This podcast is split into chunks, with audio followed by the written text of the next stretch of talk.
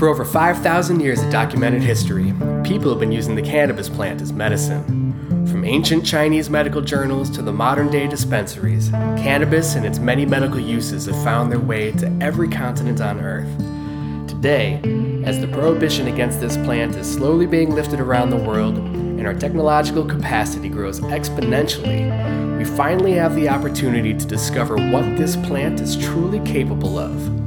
Please join me, Matthew Myro, as I speak with the remarkable innovators working at the cutting edge of these discoveries. This is the Edge of Cannabis Medicine. Hello, beautiful people, and thank you for joining me for this episode of the Edge of Cannabis Medicine podcast. The place to be if you want the latest out there in medical cannabis, whether it's new technology, cool information from growers and processors or just the latest medical science, you know that I'm bringing you the experts so that you can hear exactly what is current and on the cutting edge. And this week, I'm bringing you another guest doing just that. His name is Josh Kirby, and he is the CEO of a company called Kinslips, and they have created a very unique delivery method that I think is quite revolutionary. And in this conversation, we get into exactly what that delivery method is.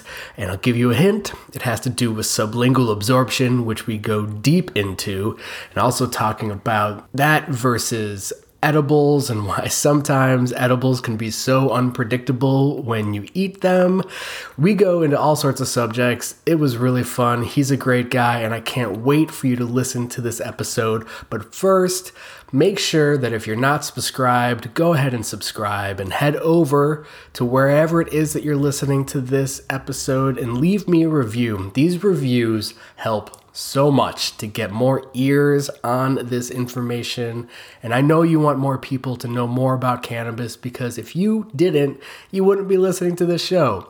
So let's grow this community. Let's grow this industry together and keep making a difference. Leave me some stars leave me a review, let me know what you think. And without further ado, please enjoy this episode with Josh Kirby.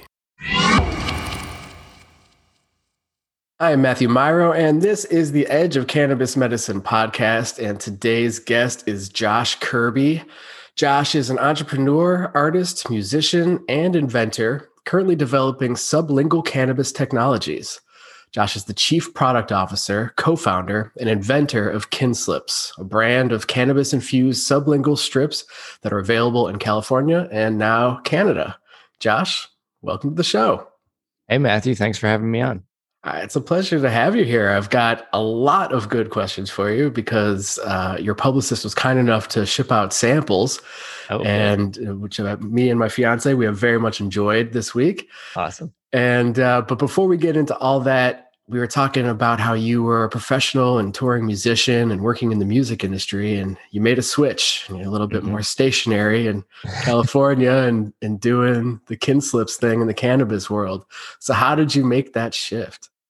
Um, it was sort of a, a, forced shift a little bit. So um, when I was touring a lot, I was never really at the level where um, you know, I could afford to live off the road. And so you would end up in these situations where you'd be on the road for two months and then you'd be off for two months and you'd be on for two months and you'd be off for two months.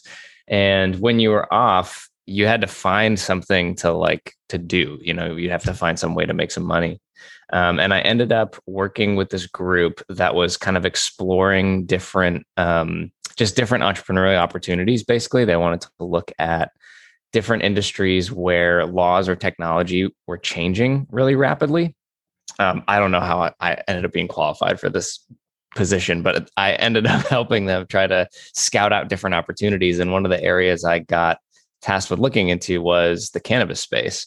And I got really, really fascinated by what was happening in cannabis. This is around 2012, 2013, um, and really quickly realized that this was something that I wanted to commit to for a while. And um, I was living in New York at the time um, and packed up and moved out to Seattle to try to actually get involved on the ground in the cannabis industry. And that was how I got my start. Cool. So, what was so attractive for you? There was a couple things that I really liked about cannabis. Um, one was that it was kind of this just like brand new world of um, of opportunity, you know, both from the business perspective and from a, product side. Um, and so my natural curiosity was what could I do within this field that isn't being done? And the great thing about where cannabis was at the time, and this is still kind of true a little bit, um, was that the laws around it prohibited you know big players and like real professionals from coming into the industry at the time so someone with very very little entrepreneurial experience and very very little product design experience i could come in and very quickly um, you know be towards the front of the pack because there just weren't a lot of people who were doing it. You know there was this massive transitioning hap- happening from the illicit market to the legal market and until it got to where it was a year or two ago big people weren't weren't playing in the space. So there's a lot of opportunity for people to just come in and make a name for themselves so with Kinslips, how long did it take you before you found your way to that iteration of the industry? Uh, it took uh, it took quite a while. So we knew really early on that we wanted to kind of solve the problem of trustworthy cannabis products.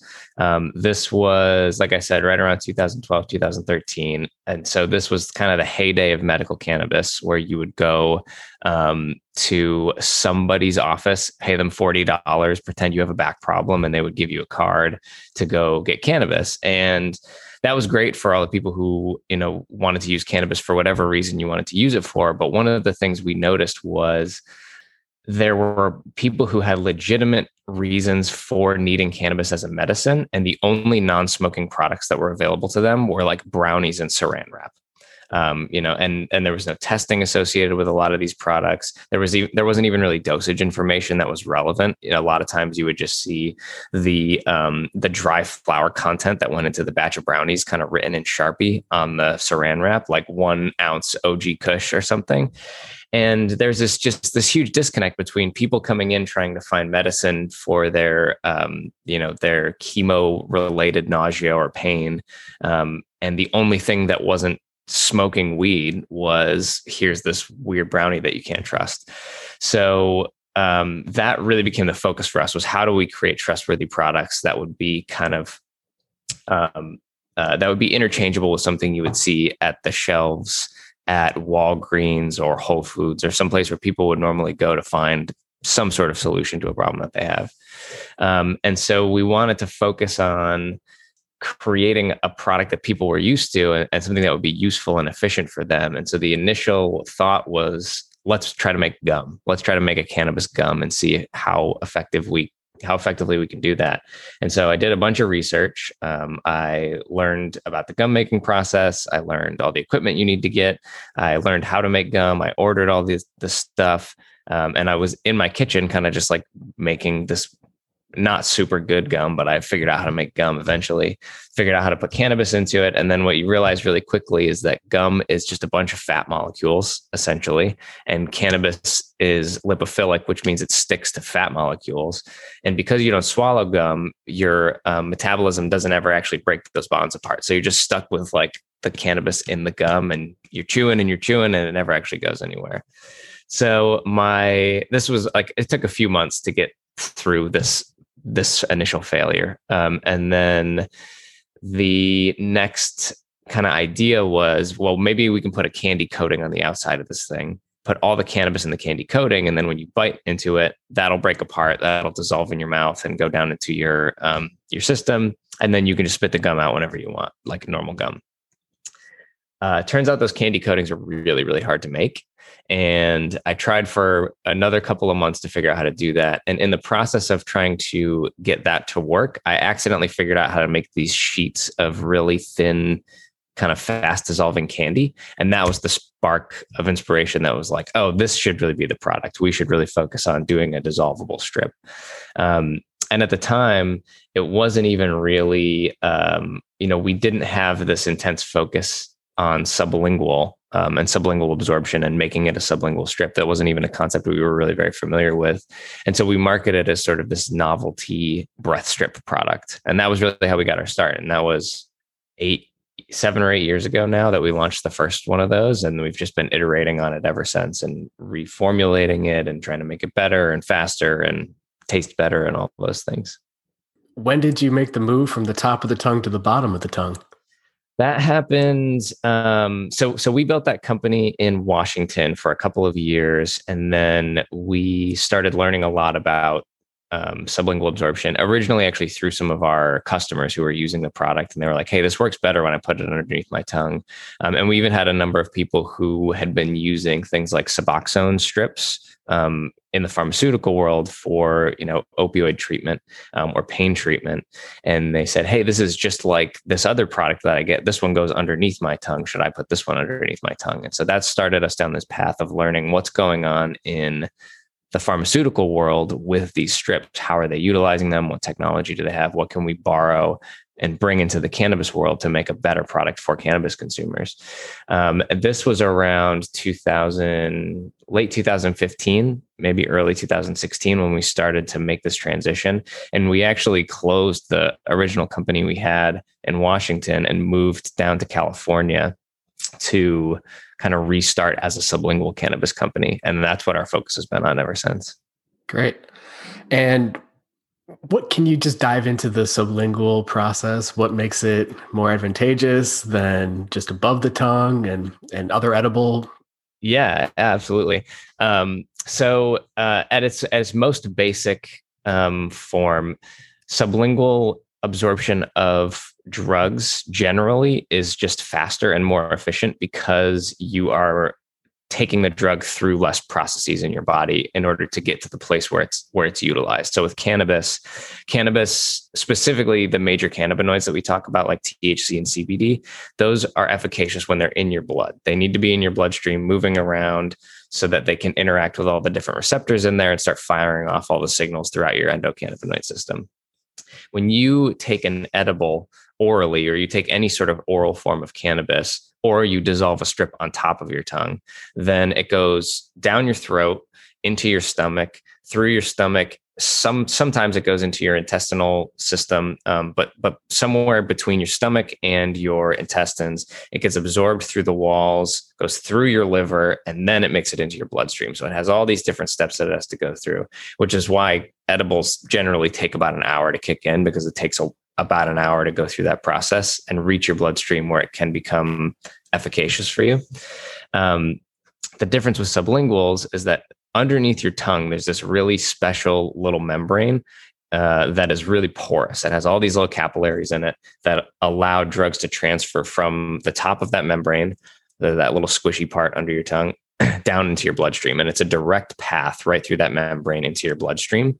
And so, if you can formulate a drug properly and get it to pass through that membrane efficiently, then you can have a much faster uptake, which is kind of the most obvious benefit to a lot of people. But the other major benefit is that you have a more pure experience. And that's important with some drugs and it's not important with other drugs. It depends on how your body metabolizes them. But one of the things that people kind of intuitively understand after taking edibles is that the edible high quote unquote that you experience from THC is very different from a smoked cannabis high. And the main reason for that is as delta 9 THC, which is the main active ingredient in cannabis, as that goes through your digestive system, it gets partially converted into this other molecule called delta OH11 hydroxy THC, this other metabolite of THC. And that metabolite, first of all, the the um, the transition from delta 9 to delta 11 is sort of random. Um, it depends on the person. It depends on what you ate that day, how much exercise you've had, how much water you had. There's a million different things that can uh, affect it. And so it's impossible to predict how much of it is going to actually kind of convert over. And then that converted form is really, really psychoactive. So it has a completely different feel. And that's why you can take like a 10 milligram brownie one day and have sort of sometimes you can have no effect. And then you could take that same 10 milligram brownie the next day and you can have this completely like borderline psychedelic experience. Um, and that could turn a lot of people off. But what happens when you take something sublingually is because it doesn't pass through that um, that digestive system and it goes directly into your bloodstream, you get delta 9 THC in its normal pure form. Um, and so you get a faster effect and you also get the effects that are that are much more like smoking or vaping that have that much higher clarity and the intensity is more uniform from dose to dose. And it seems to last longer as well. It can last longer. Um, it's there. There isn't. There aren't a lot of really great studies about this, um, and this is true for for a lot of things that people like talk about within with cannabis. Um, the the way that cannabis is metabolized in your body has a lot to do with you as an individual and your specific biochemistry and what you choose to do while you're using the cannabis product.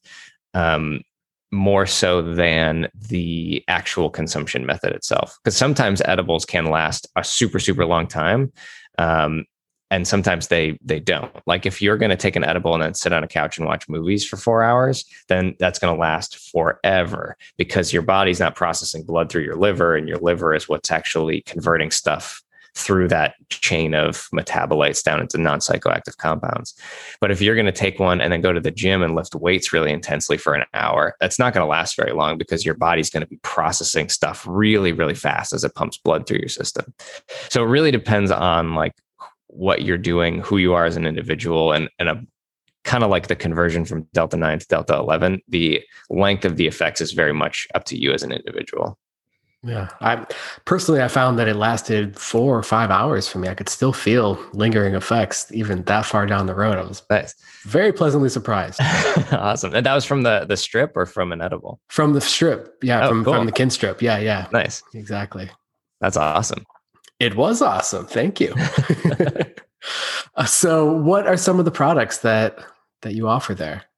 Yeah, that's a that's a great question. Thank you for allowing me to shamelessly plug the brand. sure, sure. Um, uh, so we offer four different blends of our products right now.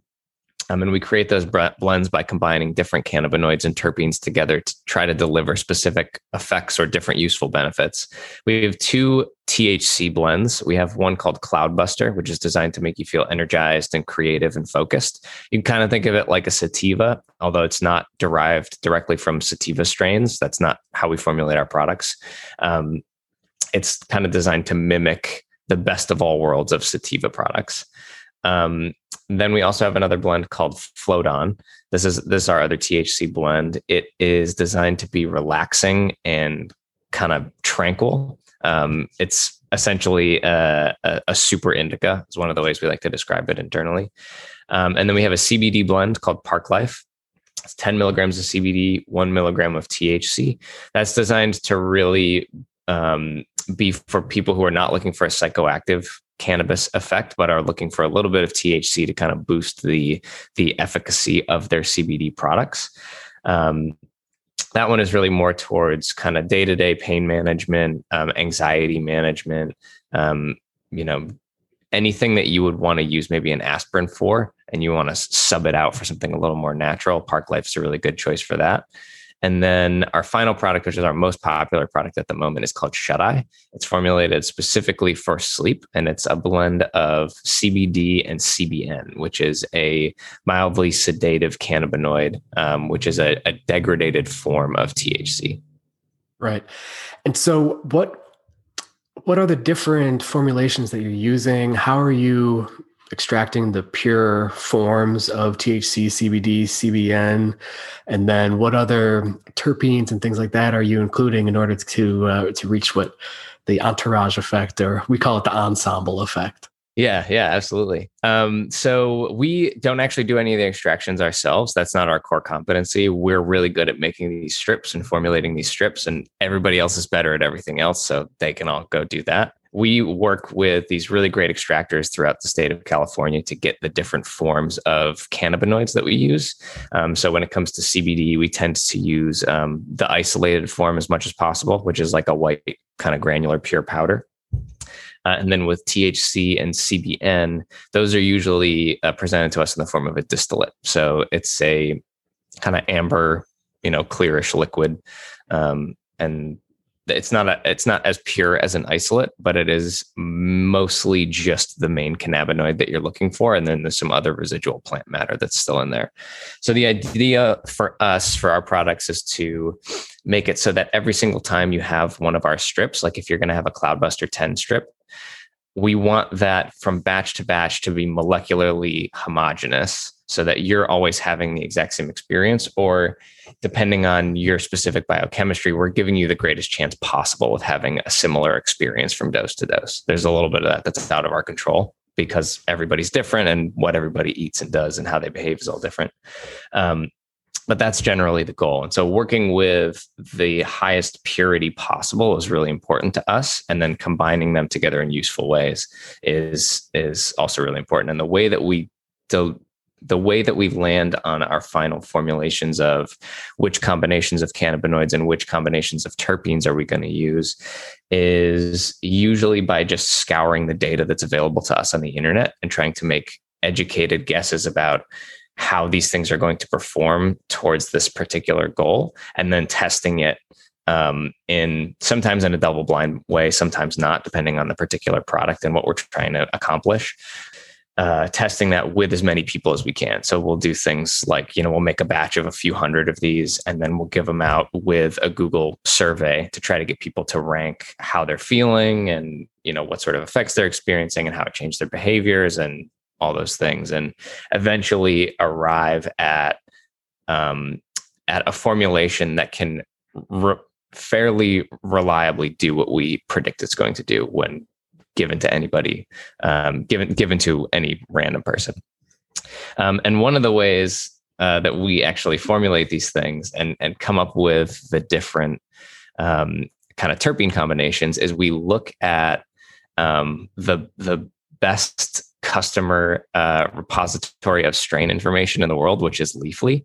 Um, I don't know how much time you've ever spent on there, but you can go on Leafly and you can find for any given strain, there's there tends to be thousands of user submitted reviews for those. And what's really great about them is it's not just the like five stars, I got super high, this was awesome, love it. It's like um, you know they'll rank them on these sliding scales of i felt this relaxed i felt this anxious i felt this euphoric and there's all these different criteria that you can rank it for. And so if you're looking to create a product that has a particular effect you can just kind of go on leafly and see which of these strains tends to induce this effect more than other strains. And and maybe i find five or six strains that have a really kind of outsized relaxation reaction to them.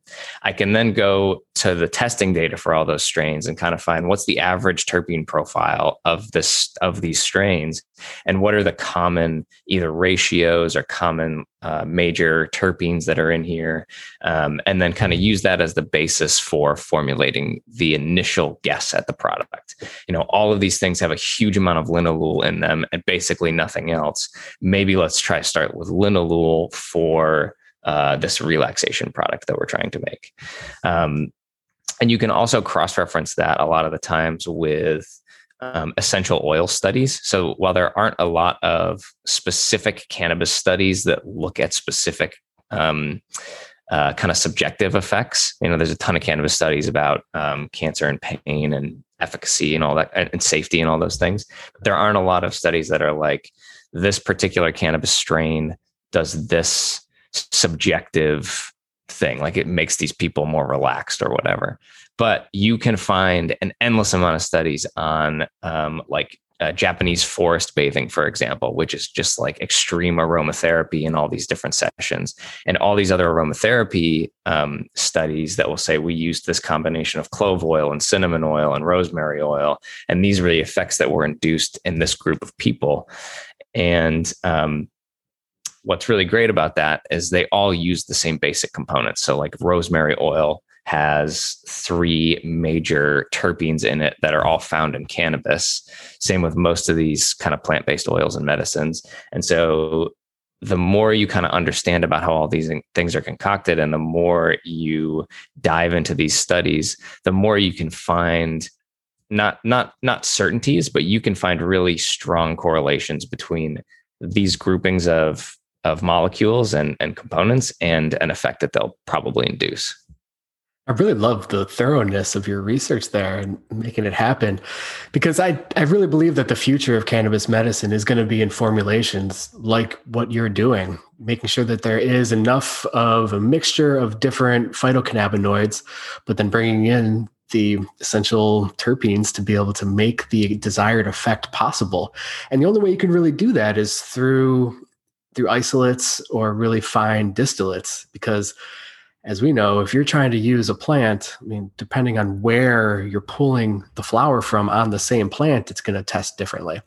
Absolutely. Incredibly difficult to have any kind of commonalities across batch to batch to batch. So I, I commend you in the research that you've done and and what you've been able to create so far. So it seems like it's highly effective. Thank you. Thanks so much. Yeah, that's something that we really try to stick to our guns with. And and I I there's there's um, definitely a place within cannabis therapies and within kind of plant medicines generally for this concept of you know broad spectrum or whole plant extract or all those things. You know you want to be able to offer somebody something that is as close to natural as possible in a lot of cases especially if you're not going for specific targeted therapies or effects. Um, but if you are trying to offer somebody a specific medicine or a specific drug that is going to have a a serious effect on them, then it's it's our belief that it's important that it be specific every single time. And so the problem with doing something like a, a full plant extract is that yeah, you got everything out of the plant, but what is it and why? You know, like it's great to be able to do that. And it does work for a lot of people, but there's something in there that is causing it to work. And what we want to know is what that is and how do we utilize just that and take everything else out that might be muddying up the effect that that we're looking for. Right. Yeah. Better living through science. Yeah. yeah. Thousands of years we've been working with this plant, and it obviously has great medical benefits, or else we wouldn't be doing it for this long. And we live in a really cool time where we can take these kinds of processes and create formulations to do exactly like you're saying. Yeah, absolutely. So, how did you come up with some of your flavors? I had the watermelon mint was such an interesting combination, and just curious how you come to those. We actually came to those. Um, so we layer our flavorings on after we've created our terpene profiles. As as you know, maybe your listeners, um, I'm sure your listeners know because you always talk about really high level cannabis stuff on here. But flavors are basically just terpenes, right? They're flavonoids, they're terpenoids. It's it's really the same compounds. A lot of what gives food flavors is what uh, is, is, terpenes um, or those types of molecules. And so we were left with this choice with making our product to do we want to try to mask these really intense flavors or do we want to try to work with these flavors that are already there within our formulations? And we really quickly learned that we didn't even have the room to try to mask the flavors really because our product is so small. Like the the strip itself weighs about 75 milligrams and so much of that is um, necessary structural components to make it actually like be a strip and dissolve properly and hold the cannabis in there. So you have really, really limited space for masking agents and like all kinds of stuff like that, and then layering flavors on top. So our only real option was to try to work with the flavors that were already in there. And so we basically just kind of did the same thing we did to create the formulations, but in reverse. We looked at, okay, we have this group of terpenes. What fruits and herbs and other stuff already has an abundance of those terpenes in it? And let's just use those flavors. Smart. Yeah. yeah. So we're going to take a little turn here. And I know that you've just recently launched in Canada. Mm-hmm. And so does that mean that you have another lab or kitchen or whatever you call it up in mm-hmm. Canada to be able to make your products up there? So um, we don't have another lab up there, but we partnered with a company called Aleafia uh, Aleafia Health in Canada. They're a licensed LP up there, and so they have a number of facilities. Um, and then in in Paris, Ontario, they have their um, infused products facility, or I think they call it in Canada Cannabis 2.0. Um, and so they have essentially um, a duplicate of our lab here in in California of our manufacturing process. We worked with them to set up that same facility in their their Paris, Ontario facility, so that we would could be producing roughly the same products. There's there's slight differences in the regulatory allowances between the United States and, and Canada or California and Canada. And so their product is a little bit different, but yeah, essentially we had to create a whole new line to be able to um, to get the product going uh, in Canada. And it was further complicated by um, COVID 19 hitting and us not being able to be there to help them set it up. So, huge credit to their team. I try to shout them out whenever I can because I, I still can't believe that they were actually able to pull this off. We essentially just gave them a bunch of documentation, hooked them up with all the different vendors that we use, and made videos of us going through the process and making the product. And they have been able to create an amazing product and get it off the ground and get it launched in Canada. That's So great. Kudos to them. Yeah. Absolutely. And so because of the the legality across the nation, then your product can travel across all provinces then, is that true? Yep, absolutely. Yeah, so it's it's very different than in the U.S., um, where we are kind of working against the federal government here, and it um, tends to hamper everything we want to do within the cannabis industry. Their their cannabis industry is regulated more like a pharmaceutical company would be regulated, and so you can go into all the different provinces from from one place. In Canada, all the provinces have their own like um, buying teams, uh, and and every province is a little different. So you have to kind of like sell into each province individually, which is a little strange, but um, yeah, it, it works really well for them because you have access to a much larger market, and then because it's federally legal. Um, Canadian cannabis companies can get permits to then sell into other countries and, and export because you can export through federal channels. Wow. so what are your plans to move across different states in the US? So we don't have any uh, actual plans right now. Um, we're looking at a bunch of different options for how we can get into other states. Obviously, there's the way to do it like we did it in Canada, where you kind of you know license the the technology and then you teach people how to do it, and then you know you have um, you ha- you have the product into into a market through somebody else's license essentially.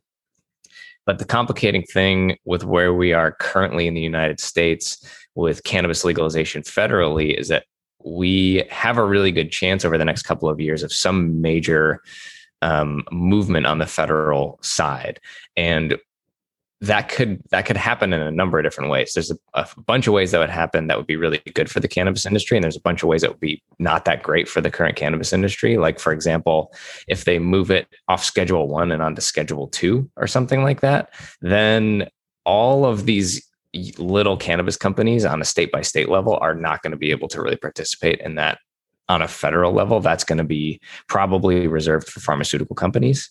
Um, but then there's another thing that can happen which is um, the federal government can just say you know what? We're going to completely back out of this. This is totally up to the states. You guys can have access to banking. This is fully decriminalized on the federal level. We don't care about it anymore. It's off the schedule. We're not going to legalize it but you guys can ship to wherever you want as long as the state you're shipping to is okay with it and you follow all those rules, we're, we're going to step away from that.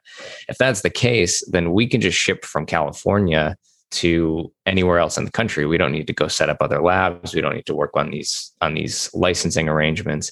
And so we're kind of stuck in this weird place of um, we want to get into as many states as possible. We're still a relatively niche product. Um, and so it's better for us to have the largest addressable market we can. But if we go and license our product into, let's say, Illinois, and we work with a licensed um, manufacturer there, and they spend you know the hundreds of thousands of dollars to get the the uh, facility set up and they order all the equipment and we train them and they make all this product and they make this huge investment into into kin slips and then federal law changes and we can just ship it to Illinois, that's going to be really bad. you know. So we're we're in a really weird place where for the company we want to be able to grow and we want to be able to get our solution to this specific cannabis problem to as many people as possible. But we really can't at the moment. We need a little more clarity on what's going to happen with federal legalization before we can take that risk. Makes a lot of sense. And it's unfortunate because, frankly, this is one of the better products I've come across for a medicinal application. Because, like you. you. said, you're not smoking it Mhm. and it's not uh, unpredictable, highly psychoactive edible. Right. and and so many of the edibles as well, they're they're confectionaries and Mhm. putting in a bunch of sugar and just crap that you don't need. It, how are you going to do something for your health that is against your health at the same time? It never made any sense to me. Yeah, I completely agree. Yeah, and so but your product it what one calorie or something like that, and Less than one. We actually, so we legally we can say zero calories because it's like 0.00 something. Like there's a ridiculously small amount of calories in it. but um, that seemed a little sketchy to us to just put zero because there there's not technically zero, and we like to be as accurate as possible. So we put less than one on the packaging. Yeah, that's great. Appreciate that. but still, that, even to my point, there's no sugar in it. There's there's no crap that's gonna have any kind of adverse effect on your health beyond whatever kind of potential adverse effects might happen from the cannabis use, which right. are, are some. Mm-hmm. Got to put that out there. There are some. Yeah. Very common, but there are some. So anyway, I would love to see it. I, am actually moving to Cleveland in the next couple months, and so and that's a medical state there. Texas is not, but Ohio is. And it would just be wonderful to see your product out there. But I guess we'll just have to wait for some kind of shift in the federal legalization. Yeah, we're. I mean, we're also always exploring um, ways to get into the non-cannabis market too. Um, so you know, at the end of the day, we don't just have a cannabis product. We we've developed a drug delivery platform, and you can put things that aren't cannabis on this. Like you could put vitamin D in here, or you can put CBD from industrial hemp into a strip. Um, and so we are working on ways to get our form factor into other markets. Um, and hopefully we'll be able to do something early next year. But that would allow us to get at least like a CBD version of this product out into um, basically every state in the country. And so with with the CBD CBN product that you have, does that have too high of a content of of either or or too high of a content of THC in order to be able to pass? No, so that one would pass if it was uh, based on um, the measure of how much THC is in the product, it would technically pass as an industrial hemp product. But the issue is that in California market, if you're licensed to make cannabis products, you can't do anything else. So, like, we can't make a hemp product at our facility and ship it out. And also, um, the way we have to um, the way we have to organize our supply chain is around the the licensed Metrc system in California, and so everything that goes into our product, every cannabis um, element that goes into our product, needs to come from marijuana grown in the states like born in the states track and trace system and ending in the states track and trace system. So we never have the ability to actually use any industrial hemp based products in our cannabis products which makes absolutely it makes no sense from like a reality perspective you know right. because it's the same plant it's the same molecule it doesn't make a difference but whatever it's quite ridiculous. Even just calling it hemp versus cannabis when it's all cannabis is so absurd. Yeah, it's very confusing. It is very confusing. It's confusing the public, which yeah deserve better. They, they really do. do. Yeah. So, what would you say are some of the biggest challenges that you came across in trying to work within the cannabis industry? Because it's got a lot of rules. Yeah, it does have a lot of rules. We um so we're very fortunate that our team um, is very good at at adapting to weird nonsense rules. Um, and so um, like one of my uh, my my main business partner, he's a former lawyer and a CPA, or I guess still bar certified lawyer. Um, and he is just really amazing at navigating you know not just what these regulations say but getting consensus from other lawyers and making sure that we're filling out all the paperwork appropriately um, and we've got a really great working relationship on on how we kind of handle these endless changes of regulations and and all that stuff in the business I, I would say I think that's probably the biggest challenge for most other people, but we're very fortunate that that we are able to handle those situations. The biggest challenge for us has probably been the just segmented marketplaces for cannabis. Um, that is the biggest challenge to growing our business because we are we're a niche product, right? And we have we started as kind of like this novelty product, and we've slowly graduated into the niche category, but we're definitely not mainstream yet. And so when you have a niche product, and especially a niche consumer consumer packaged good like cannabis has become, and like Kinslips is, you really want to try to find the the largest addressable market you can so that you have the largest niche within that market to grow your business.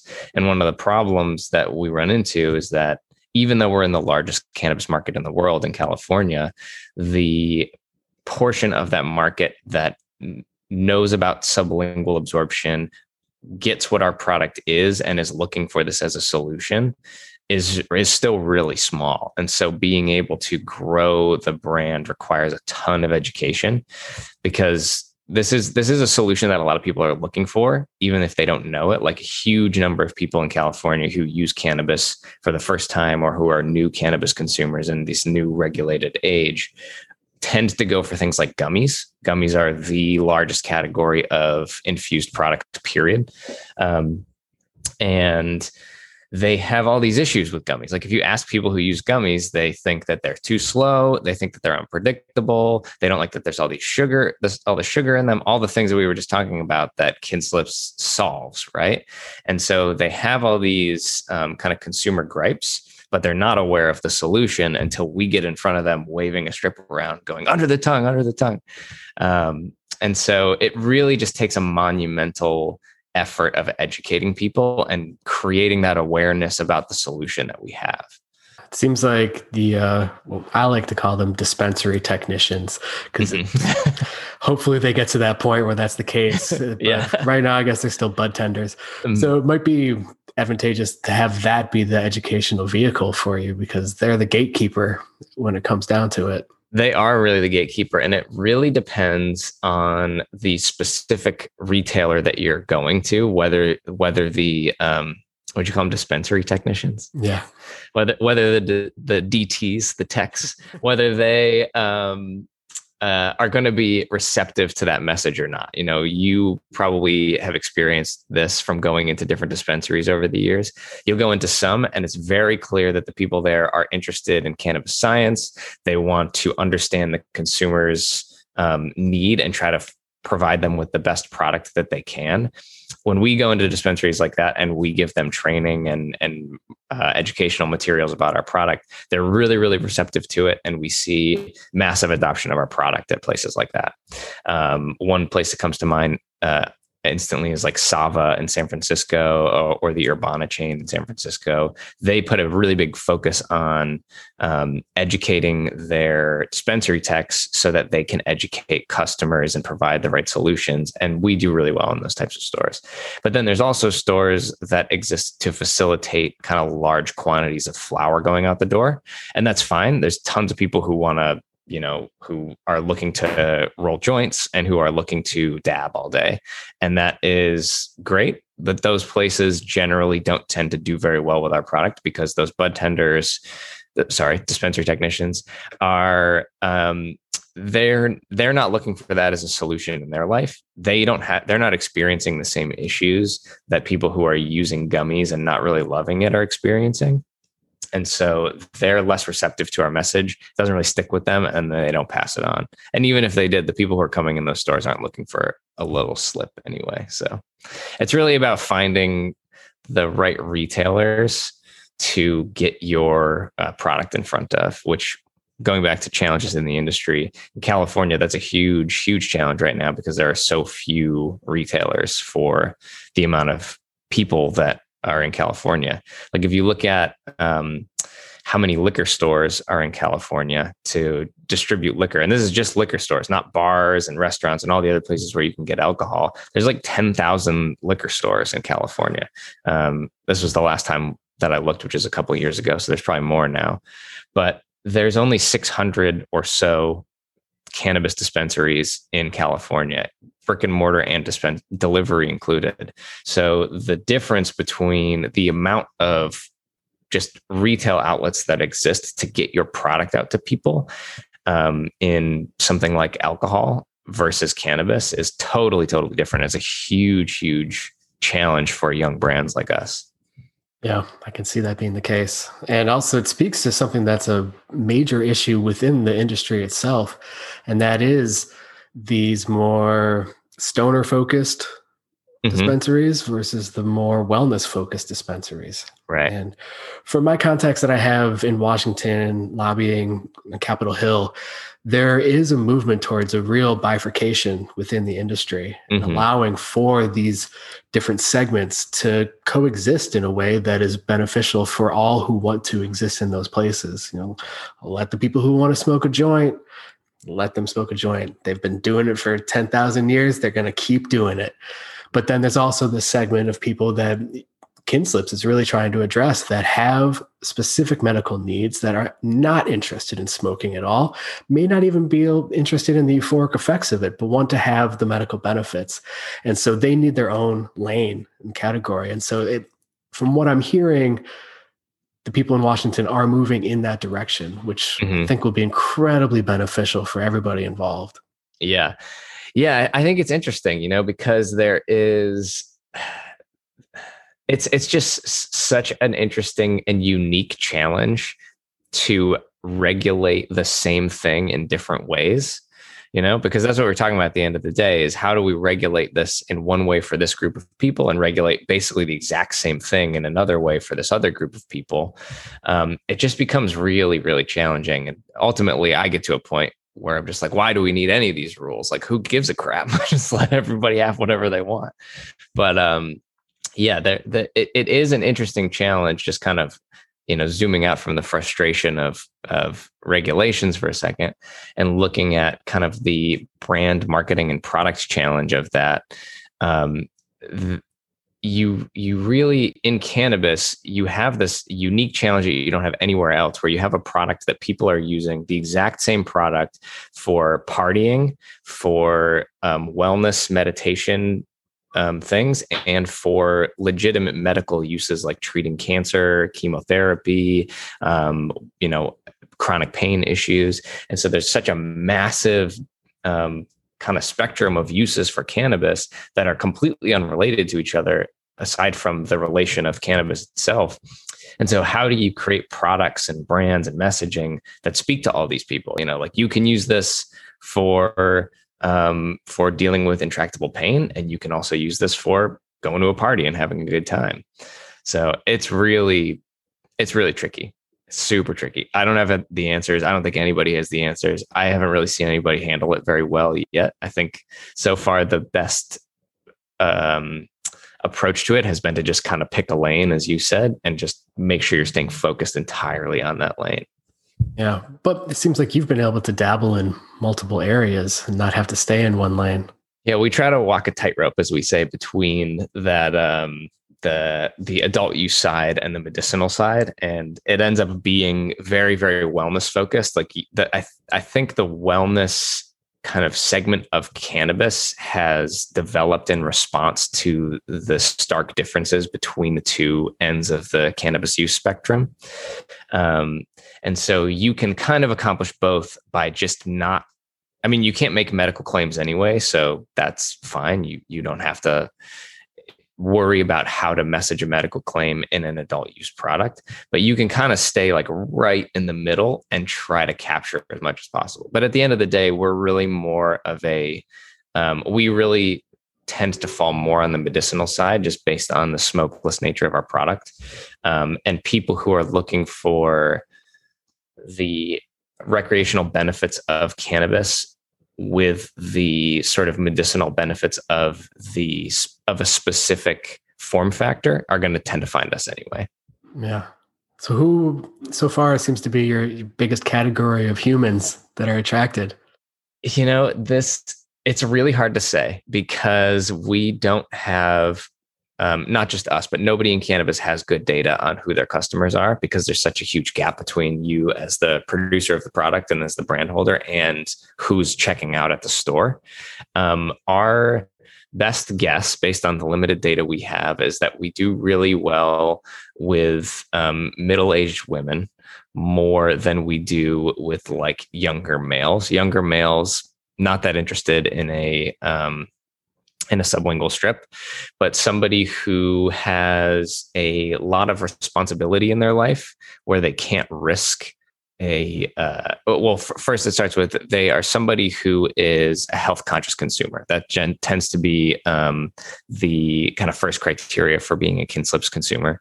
Um, that draws you towards the smoke free nature of the product and then you're kind of looking at do i want edibles? Do i want these gummies? Do i want a tincture? Do i want to try these strips Um, and really quickly, they they find that edibles are not reliable enough to use when you have responsibilities. So think about um, a mom with kids who might be kind of using cannabis as a wine replacement.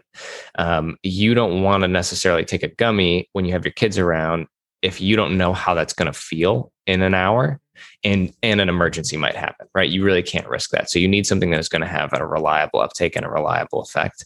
Um, so we tend to see that um, kind of that, that young mom crowd really gravitates towards kinslips we also see that young creative professionals um, are big adopters of kinslips specifically our cloudbuster product. So this is people who you know maybe it's not like the traditional artist you know like kind of in a cabin with no rules in their life. This is more of like someone who might be a graphic designer at a large tech company. This is someone who probably uses cannabis to enhance their work and, and enhance their creative output. Um, but there's somebody who can't like smoke a joint in the middle of the office or show up to work smelling like weed. So they would use something like kinslips, hide it in their desk, super discreet. Um, and that's that's really kind of the ideal test case for someone who is looking for the discretion side of our product. Um, and then we also have pretty large adoption with the uh, retiree crowd. So people who are kind of aging out of responsibilities, but they're aging into different types of pain and different um, different ailments that they're trying to treat. Um, any any one of our products tends to work well for most of the things that, that they have, um, and they're really not looking for smoking as a, a, way to ingest cannabis. They're really looking for a smoke-free option, um, and they also are a, a, group of people who tends to value reliability. They don't want to risk having a freak out or having some sort of um, adverse reaction to an edible when they can just have something like a kinslet. Yeah, a little more control over the outcomes. That yeah. makes sense. Yeah. So, what advice would you have for people trying to create products in the cannabis industry now? Hmm, that's a great question. My my advice would be to um, make sure you are solving a real problem. Um, there's this phrase that I've been saying since I first got into cannabis and realized how easy it is to put cannabis into things, which is just because you can infuse something doesn't mean you should infuse something, right? Like you, yes, you can make a pillow with CBD in it. No, that's not a good product idea right? Um, I think that it's really important that if you are going to go through the effort, and this is not just for the consumer's benefit, this is for your benefit. It is a huge, huge amount of work. It's a massive undertaking to make any product. And making a cannabis product is really difficult too because you have all these layers of regulation on top of it. You have to make sure the packaging is compliant. You have to make sure the labeling is compliant. All your ingredients meet, you know, and any of the weird rules that are in there make sure that the the product you are trying to design solves a real problem people have and not one that only exists in your little bubble. One of the things that i see a lot happening in cannabis when it comes to cannabis developing products is people only test their product concept or their mvp with other people like them. And for the most part when you're creating a cannabis product you're you're probably not your target market. Um, and this that's true for most product design. You're almost never your target market. You're trying to solve a problem for somebody else. And you want to make sure you're testing it with them. So if you're a dispensary technician and you have a really really high tolerance and you want to make a cannabis product you're probably going to err on the side of making a massively high dosed cannabis product. And you're going to go test it with other dispensary technicians who are just like you who uh, have these massive tolerances and who are looking for really high dose products, and everyone's going to tell you that it's awesome, right? This got me so high. I fucking love this thing. Awesome. Let's, this is great. You're going to sell a million of these. And then you get it in the store and you have massive competition because everybody else is doing the exact same thing. And you have a really limited market size because not really that many people are looking for that specific product. And if they are, they probably already have a version of it that they like. So just number one piece of advice make sure you're solving a real problem. And the second piece of advice is make sure somebody else hasn't already solved that problem in a way that that works. Like if you are if you can solve a problem that is real but somebody else has already solved it or a few other people have already solved it then you're going to be fighting an uphill battle to even get on dispensary shelves.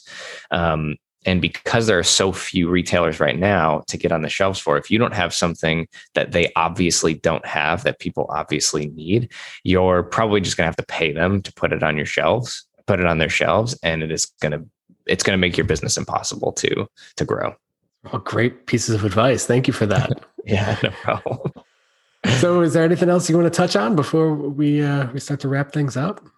I guess um, I don't know. I mean, I feel like we covered pretty much everything. We talked about sublingual absorption. We talked about why strips are better than gummies, which is always one of my main. Oh, I have points. I have one here that I, I, see on my list that I didn't get to. Oh yeah, yeah. So uh, charity and donations, and Ooh. working with an organization like Sweetleaf.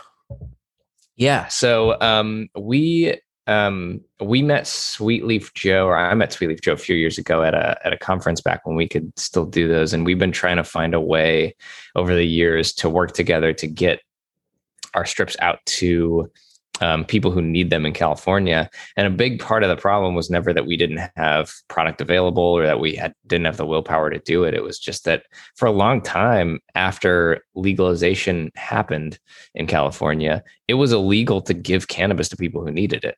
And so, thanks to um, the dedication of people like Sweetleaf Joe and um, all the other people who work in his orbit around these compassion, compassionate giving programs, we're now able to um, commit products to to these different groups, um, and it takes a whole network of people that get put together to do this. You have to have the um, brands need to be there with products. You need to have dis- distribution partners who will help get those out to retailers. Um, you need to have retailers who are set up um, as points of distribution, um, legal legal points of distribution, and then you need to have people um, and organizations like Sweetleaf who can coordinate and facilitate all those things. So it takes a massive amount of effort, and we're we're just really really grateful that after a ton of work on their end, we're finally able to you know do our small part to kind of get product into into that pipeline. Um, but yeah, that's that was a big thing that we always tried to do from the very very beginning of our company. Um, you know, we're unfortunately we're not able to do this now because of how the regulations work. But in the very beginning, we were actually able to take our manufacturing waste. You know, like um, uh, the so I guess to, to, describe this, I have to describe the, the manufacturing process a little bit. But we basically make these huge long sheets of strips, like picture a giant four foot long, one foot wide strip kin, slip. And then you process it down um, into the individual strips and then you package them up. And in the process of doing that, you'll have you know strips that aren't cosmetically perfect or aren't the right size. You'll have edge waste that gets trimmed off. You end up with kind of like 10% of all the strips you make end up in a bag of waste. And um, originally, we could just take those bags and give them to these organizations that had um, you know, uh, veterans with PTSD issues with very, very low incomes or um, uh, low income uh, AIDS patients or or senior citizens who really needed cannabis medicines and they didn't really care if it was in a fancy packaging with like well designed label on it. They just needed cannabinoids urgently, and we were able to give those out.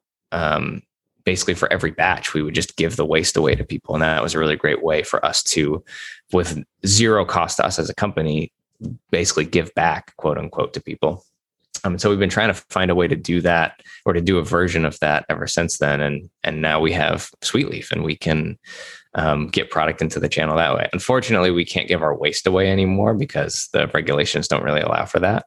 Um, but we are able to give away our our regular product. Wow, that's so fantastic. And it's such a necessary aspect of the community because, like you said, there are so many people that don't have any access to this medicine that they need. And mm-hmm. obviously, there's no insurance that's going to cover it. And the VA, which I, I work with organizations that are actively trying to get the VA to accept medical cannabis because mm-hmm. it's such a disgrace that they don't at this point. Right. And yeah. it's so helpful for PTSD. So helpful. So helpful. Yeah. There's dozens and dozens of studies around it. Right. Yeah. It's great. Um, yeah. and then there's a- actually there's two other organizations I'd like to shout out really quick. There's um, that we we donate to. We don't really do much else than that. So I don't want to put ourselves in a position of being like, we work with them hand in hand. We give them a little bit of money every month. Um, but there's Last Prisoner Project, who does really, really important work within the cannabis industry of trying to um, eliminate nonviolent cannabis prisoners. So there's a huge problem, even in legal states now, where there are all kinds of people incarcerated for nonviolent cannabis offenses, while people like me get to go out there and try to make money selling cannabis, which is exactly what landed them in prison. Um, and so organizations like Last Prisoner Project are doing really great work to try to release incarcerated people um, help people who have cannabis crimes on their record get those expunged, and then lobby for um, auto expungement laws and lobby for um, nonviolent cannabis uh, prisoner releases. Uh, so that's a great organization that people can check out. And another one is the Floret Coalition. Co- Coalition, sorry, the Floret Coalition. Um, this is a group that was put together by Broccoli Magazine, which is a lifestyle cannabis magazine.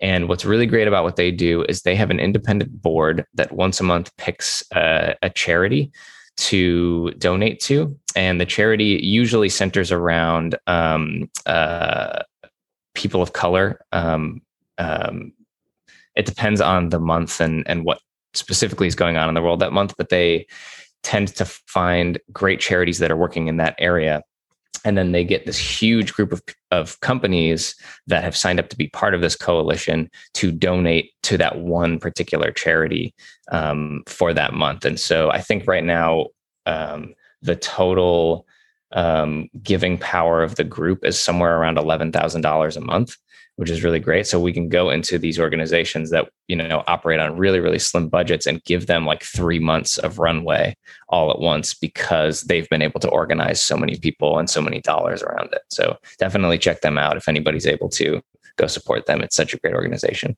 Yeah, so that's Floret. Floret. Yep. F L O R E T. Right, because it's Broccoli Magazine, Broccoli Florets. Clever. Exactly. Yep. Got it. cool. And then Last Prisoner Project as well. Um, I I'm actively working on getting Steve DeAngelo on the show. So nice. we'll see. we'll see. He's tougher to come by. yeah, yeah, he's a tough one to land. He is. He is. All right, so we're gonna go with the last question here, and that's the what's the one change that you would really like to see within the medical cannabis industry? If you could see anything happen right now. I would love to see the child resistant packaging laws go away. I think this is um, one of the biggest threats to kind of cannabis's moral high ground, um, if it can claim one anymore, is that the packaging impact of cannabis products is atrocious.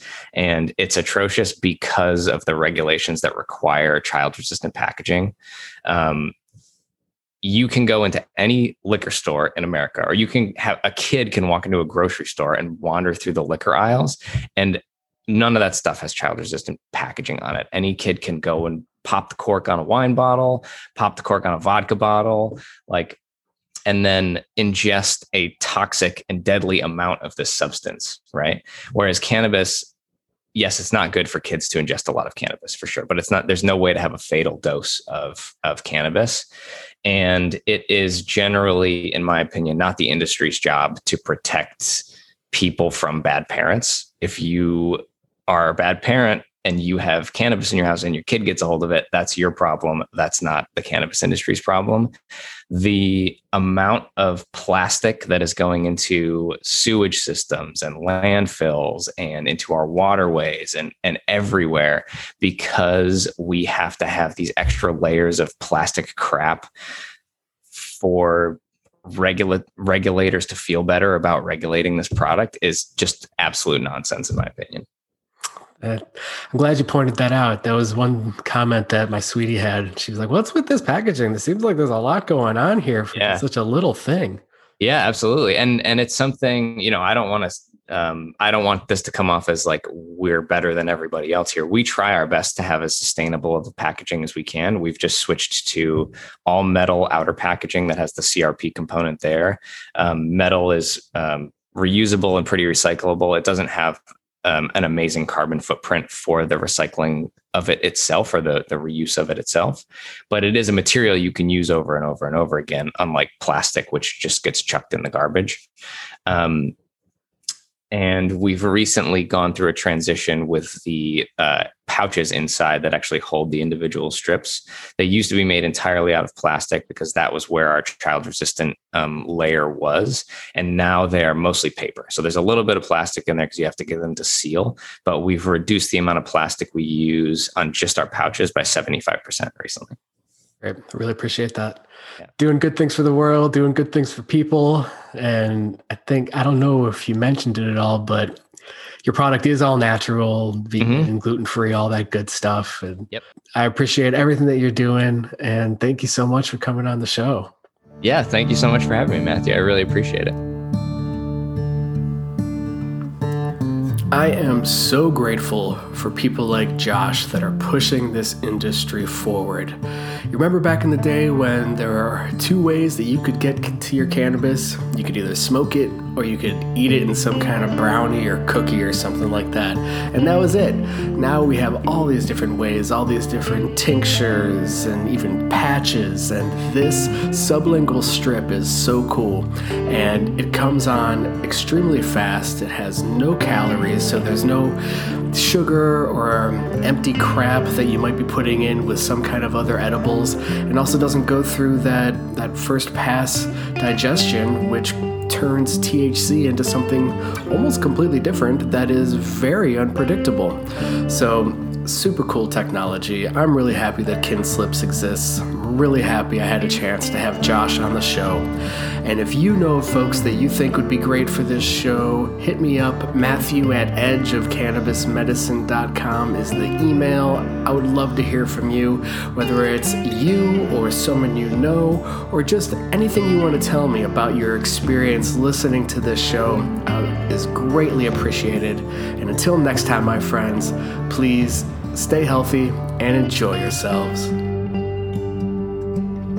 This Edge of Cannabis Medicine podcast is copyright EM2P2 Inc. 2020, all rights reserved.